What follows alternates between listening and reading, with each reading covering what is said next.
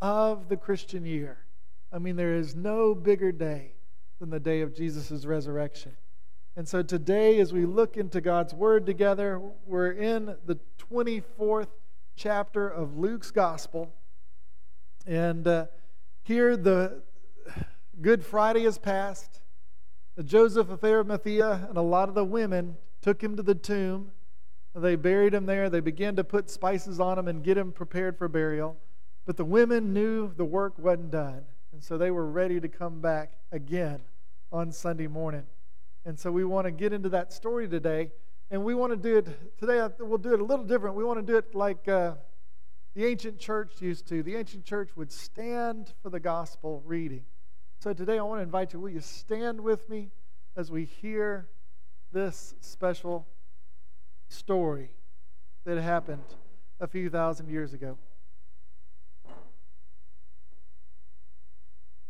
On the first day of the week, very early in the morning, the women took the spices they had prepared and they went to the tomb. They found the stone rolled away from the tomb, but when they entered, they did not find the body of the Lord Jesus. So while they were wondering about this, suddenly two men in clothes that gleamed like lightning stood beside them. And in their fright, the women bowed down with their faces to the ground. But the men said to them, Why do you look for the living among the dead? He is not here. He has risen. Remember how he told you while he was still with you in Galilee that the Son of Man must be delivered over into the hands of sinners, be crucified, and on the third day be raised again. Now, when the, then they remembered his words. So when they came back from the tomb, they told all these things to the eleven and to all the others. Now it was Mary Magdalene, Joanna, Mary the mother of James, and the others with them who told this to the apostles. But they did not believe the women because their words seemed to them like nonsense, an idle tale. Peter, however, got up and ran to the tomb. And bending over, he saw the strips of linen lying there by themselves. And he went away, wondering to himself what had happened. This is the word of God for you and me, the people of God. Thanks be to God. You may be seated. Will you pray with me, real quick? Lord Jesus, may the words of my mouth and the meditations of all our hearts be pleasing and acceptable in your sight. O oh Lord, you are our strength and our Redeemer, and we especially remember your redemption on this day. We praise you in Jesus' name. Amen. Brothers and sisters, today is a day of good news. Amen. Death has been conquered. The tomb stone was rolled away, and the grave was found empty. Jesus' burial clothes were there. Maybe the shroud had turned, maybe not. I don't know. But they were there that day. And with all this, the women come to the tomb. They come to the tomb not suspecting anything. All they know is they love Jesus. They want to take care of his body. They want to get him ready for burial. And so they don't care who they meet. They don't care if they have to confront soldiers. They want to love on Jesus. As they come to the tomb, though, they find the stone has already been rolled away. They don't even have to figure out what to do next. But as they go inside, something, of course, is not right. Jesus is not there, He is gone. Now, I'd be perplexed. You'd probably be perplexed too if that was the case. But amazingly, then we get this story of the angels showing up and asking this question Why are you looking for the living one in the place of the dead? Don't you know he is risen? Ever since that day 2,000 years ago, those who have followed Jesus and trusted in Jesus have believed that something occurred in human history on that day that was unique. That Jesus buried in a tomb for three days. God gave him life, uh, resurrected his body, gave him a body that would never be destroyed, and Jesus began to appearing to all his followers. Uh, Paul tells us over 500 people saw Jesus alive before his resurrection. And that's an awful lot of people to all be hallucinating together, something that really didn't happen. And so uh, we celebrate today as a day of resurrection and new life and hope. And it's a sign that God's kingdom is here. It's in our midst, it's in our lives. God's love is here for us. God's grace is offered to us.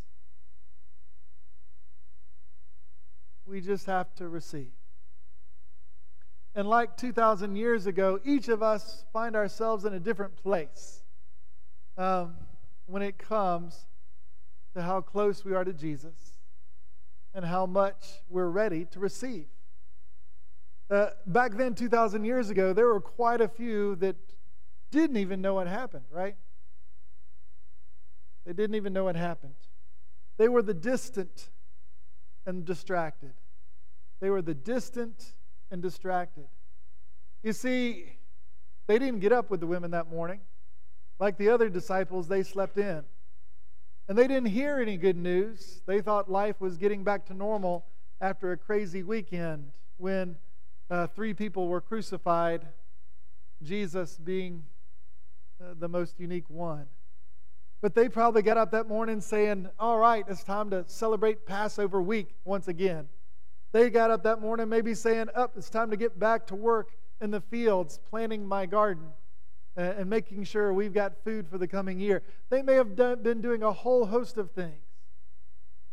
But there were a lot of folks that day who were distant they had no clue what happened in the tomb that morning. And there are many people in our lives today that are in the same boat, right? We have neighbors that aren't in church today. This is just another day of the year. Yes, maybe it's a day for getting candy or uh, having eggs or whatever, or maybe a special family time together, for celebrating the Easter Bunny like we did yesterday with the kids, which was great, fun. But they miss out on Jesus. They're oblivious that anything has really come to change their world. Is that where you are today? And then there were others. There are others who were um, who were disgusted, and they were deadly a lot of the Jewish leaders who nailed Jesus to the cross, they were happy to see Jesus gone because he was a threat to their everyday way of life. He was a threat to their power, he was a threat to their uh, protection by Rome. And so that day, they didn't want anything to do with him. They were glad Jesus was gone. They, in fact, made sure the guards were there to make sure Jesus' body didn't disappear well, the guards apparently didn't do their job because the body was gone. But you know what? One of the neat things is, is even if you're a place where you're hostile to faith, God still doesn't give up on us. Even in a place where you're hostile to faith, God doesn't give up on you. Think of Saul of Tarsus, right? Saul of Tarsus tells it himself, told by Luke, he was clearly the a head Jewish person among all Jewish people. He was a Pharisee of Pharisees. He says of the tribe of Benjamin, he knew Jewish law, Jewish culture, Jewish life inside and out. And he wanted the early church destroyed. He wanted Christians thrown in prison until that fateful day when he was headed to Damascus to throw more Christians in prison. And a light shone from heaven, and Jesus himself showed up to hostile Saul's life and said, You will be my witness of my resurrection to the ends of the earth and among the nations. And this Saul of Tarsus turned into Paul the Apostle. And we know his story is historical. We know his journey is real. We know it because he wrote about it over and over and over again. It makes up two thirds of our New Testament, and it's one of the greatest evidences for the resurrection of Jesus. That this hostile guy could be turned into something totally different, all because Jesus met him. So if you're hostile today, whether you like it or not, God is coming for you too. God wants to be in a relationship with you as well. But then there's the flip side of the spectrum. On the other side, we have the devoted. The devoted. We see that especially with the women. The women who said, eh, we don't care if we're thrown in jail. We don't care if we get in trouble. We love Jesus. We're going to take care of Jesus whether he's alive or whether he's dead. He is our master. We love him, and we are going to do all we can. They made Jesus their highest priority. And because of that, guess what? Very likely they were the first to meet Jesus in his resurrection because their hearts were devoted to the Savior. And because of that, they were there at the tomb, and they were the only ones that experienced the angels. Peter didn't experience the angels. The other apostles, the so called followers, didn't experience the angels. It was only the women who were so devoted that they wanted to be with their Savior as much as they could, even if he might still be dead. In that same way today, the Lord hopes that our hearts will grow in our devotion for Him.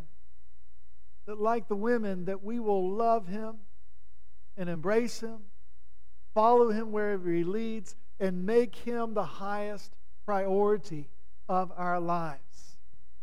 Make Him the highest priority more than family, more than country, more than politics more than all the other stuff that is just stuff. Because we only get life in the right perspective when our heart grows to be devoted to Jesus. Only in loving Him can we then get family life right, and work life right, and national life right, and world life right. So, oh, I hope my heart would be more like the devoted ladies who encountered Jesus that day. But some of us aren't that lucky. Uh, some of us instead, uh, we're more skeptical. We're the doubters, right? Some of us are the. You prove it, Chris. You've got to prove that Jesus rose from the dead. I'm not going to believe unless I could see him face to face and stick my fingers in his wrists and stick my hand in his side. That's what Thomas said. Because Thomas said that, he was probably the last one of the disciples to see Jesus. But the good news, even if you're a doubter today, is that Jesus still wants to reveal himself to you like he did to Thomas. Thomas took a week longer than everybody else, but eventually Jesus showed up. And he said, Thomas, I know I know you're more scientific. I know you're more reality oriented. And so if you got to see it, here's my wrist. Stick your hand in here. Here's my side. It's still got a cut on it. It hadn't totally healed. You can you can touch that too. Put away your doubts and believe. Trust in me. You see, the Lord loves honest skeptics. I think God loves folks that love science. Because those who love science want or hungry for, they're seeking truth. And Jesus himself said, Well, I'm the truth. And so there shouldn't really be a whole lot of distance between truth and science. But to believe that miracles are possible, that if God can create this amazingly vast universe with billions of galaxies and hold those galaxies in the palm of his hand, if God can create this world immensely beautiful, whether you're on the top of a mountain or on the coast of the sea watching a sunset, that beauty proclaims the reality that we have been created, designed, loved, cared for. And that if God is real enough to do that, certainly He's real enough to raise the dead. Right? So put your doubts away. Jesus will show up to you even if you're a skeptic. Well, maybe we're not devoted like the ladies. Maybe we're not quite doubters. But if you're not going to be either of those two, then third best place to be might be desirous. You desire to find Jesus. You desire to find out more. So, be like Peter, right? Peter heard the story. The other disciples, the other 10 of them, and whoever else that was there said, Yeah, that can't be right. Those are just silly women saying silly women stories. We can't trust anything they say. It took two of them who were doubters, right, headed to Emmaus. Jesus had to catch up with them on the road and reveal himself to them in the breaking of the bread. But not Peter, right? Peter desired to know what was going on. So once he heard the news, he's like, I got to check this out myself. And so he ran flat out to the tomb. He got there, he looked in, and he saw, man, it's right. The tomb is empty. And look, the grave clothes are there. Those are the most valuable things in the tomb. Why would any robber steal a body but leave behind the clothes for burial that were woven with care? Doesn't make any sense. So, like Peter today, be one who desires to seek Jesus. Be one who wonders at what went on that Easter morning 2,000 years ago. Because if you'll at least be desirous, you may not encounter Jesus quite as early as Mary, but you'll still be the first to see Jesus.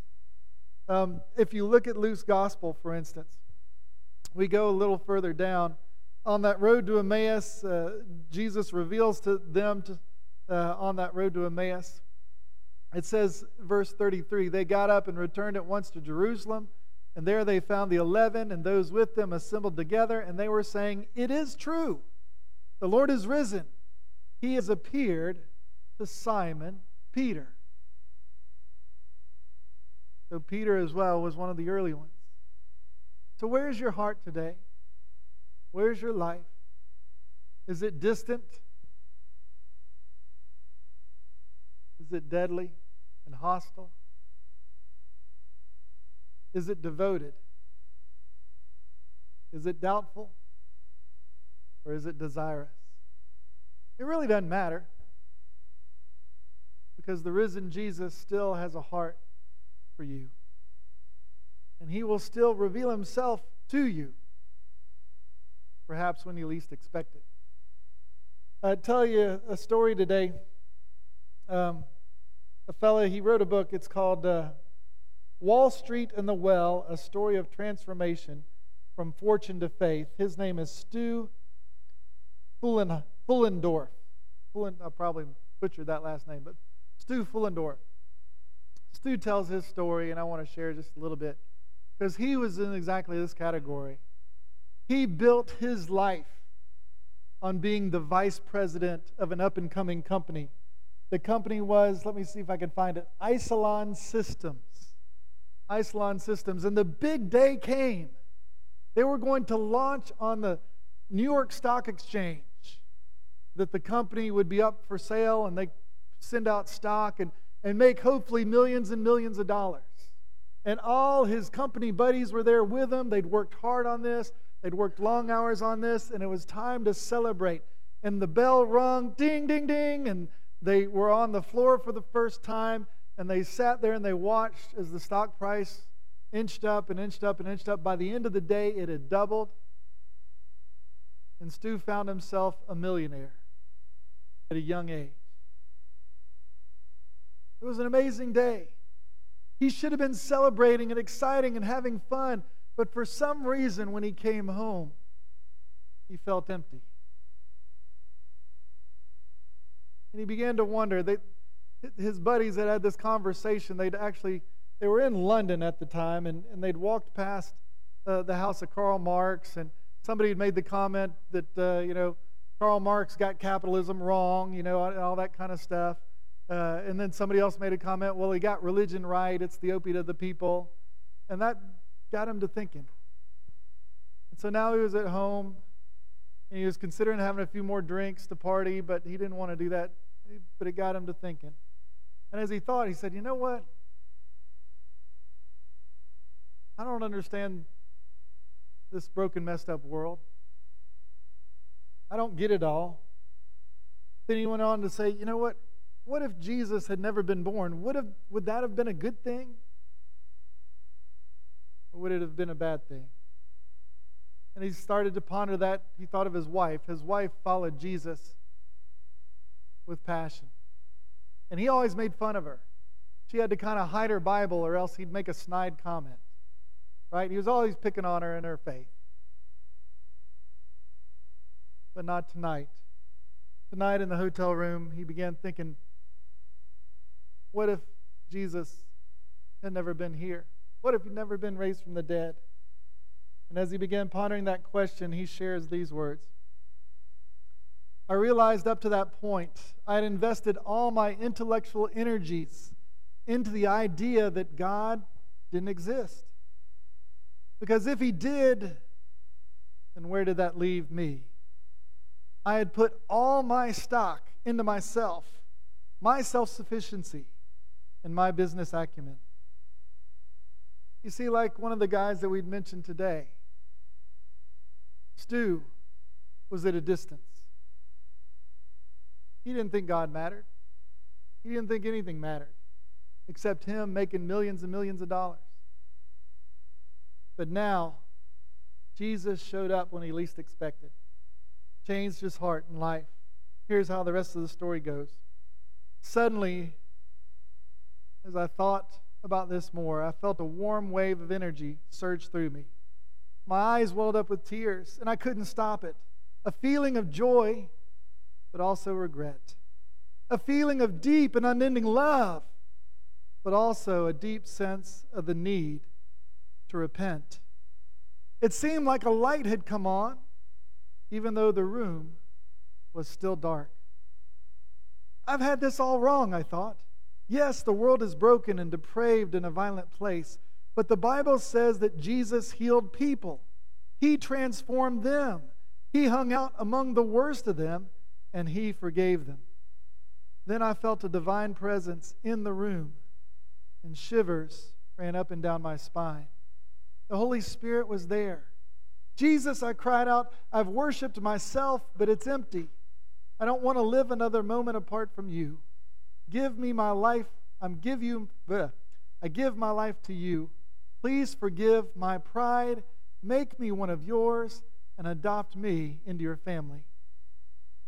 Then I laid down on the floor on my face before God and I sobbed all night. And every tear washed away a memory of rebellion, a harsh word, an indiscretion. I didn't care whether anyone in the hallway or next door could hear me. I wanted a relationship with Jesus Christ.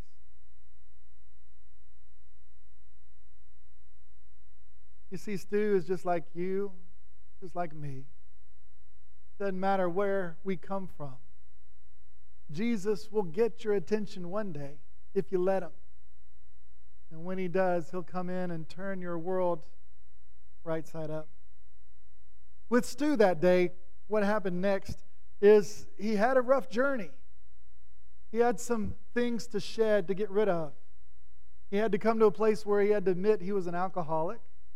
He had to come to a place to admit where making a million bucks wasn't all it was cracked up to be. If your 80 hour weeks were starving your marriage at home. And he began growing hungrier and hungrier for new life and for a new path until he finally told his wife a few years later, I think I want to go to seminary. And she was like, You know what? I was just praying for you to be an average Joe Christian. And here, you know what? God has given me a Charles Spurgeon. He went on and he's currently pastor in Colorado. Because the risen Jesus is alive. And he will touch us all. And I hope this Sunday you'll give him a chance. Wherever you are, will you give him a chance to touch you? In the name of the Father, Son, and Holy Spirit.